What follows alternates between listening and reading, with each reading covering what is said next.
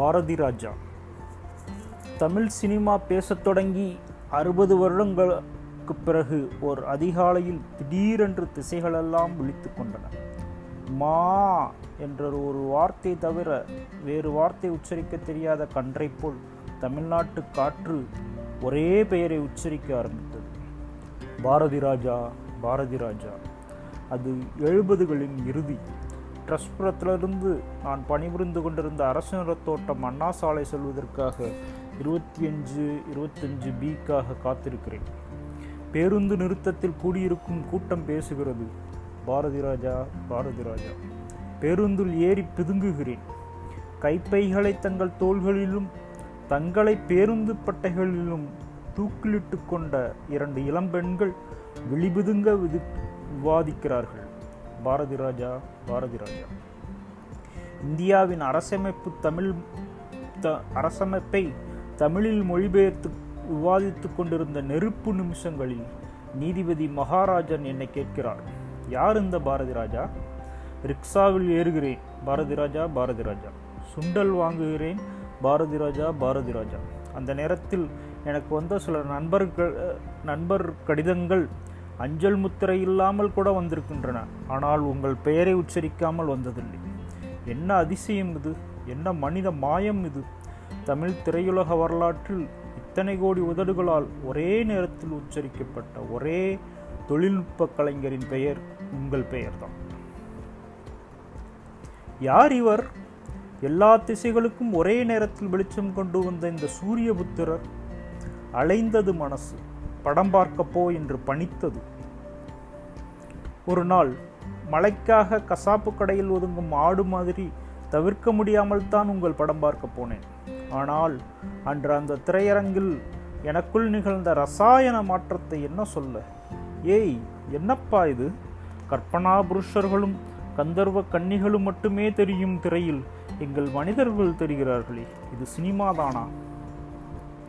இதுவரைக்கும் எங்கள் ஊருக்குத்தானே சினிமா வந்திருக்கிறது? எங்கள் ஊர் சினிமாவில் வந்திருக்கிறதா? இதோ வந்திருக்கிறதே.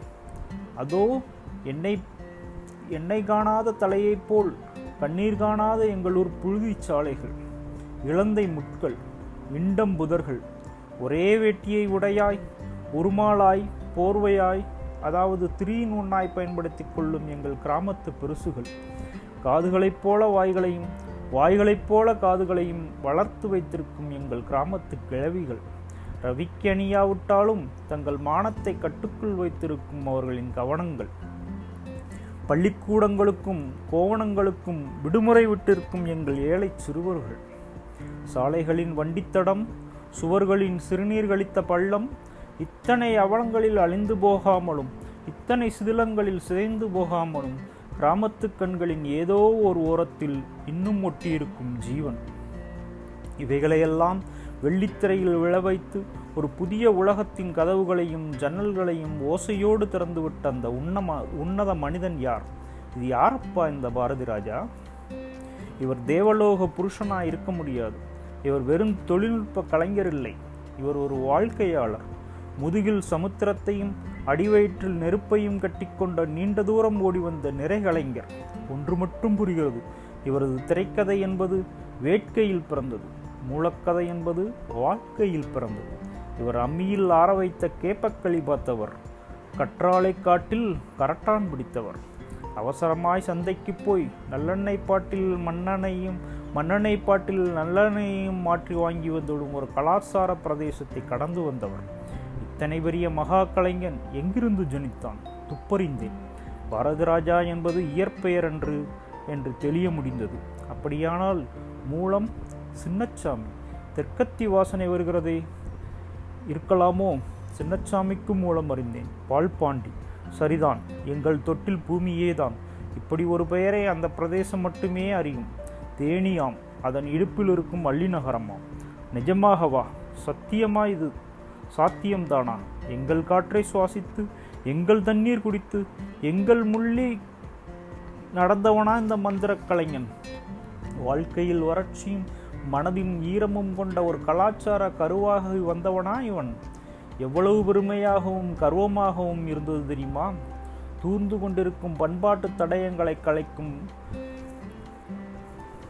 தூர்ந்து கொண்டிருக்கும் பண்பாட்டு தடயங்களை கலைக்குள் பதிய செய்- பதிவு செய்ய இதோ ஒரு தேவதூதன் வந்து விட்டான் என்றல்லவா நெஞ்சு விம்மி விம்மி விரிந்தது. இப்போதாவது சொல்லுங்கள் நீங்கள் எப்படி இப்படி முளைத்தீர்கள்? நீங்கள் என்னென்ன மூலங்களில் கலவை? நீங்கள் எதிலிருந்து கிளைத்தீர்கள்? எங்கள் ஊர் கூழாங்கர்களுக்கு மத்தியில் இப்படி ஒரு பிரவாகமா? கருவேலங்காட்டுக்குள் இப்படி ஒரு கற்பக மரமா? சோலைத்தட்டைகளுக்கு மத்தியில் இப்படி ஒரு ராஜகுயிலா? எப்படியெல்லாம் கொண்டாடி இருப்பேன் தெரியுமா? பேருந்து நிறுத்தத்தில் நிற்கும் போதும் வரும்போதும் போகும்போதும் திருவிழாவில் தொலைத்த ஒரு குழந்தையை தேடும் தகப்பனைப் போல் உங்கள் டிஎம்யூ பதினெட்டு நாற்பத்தஞ்சு வருகிறதா போகிறதா என்றல்லவா வாசித்துக் கொண்டிருந்தேன்.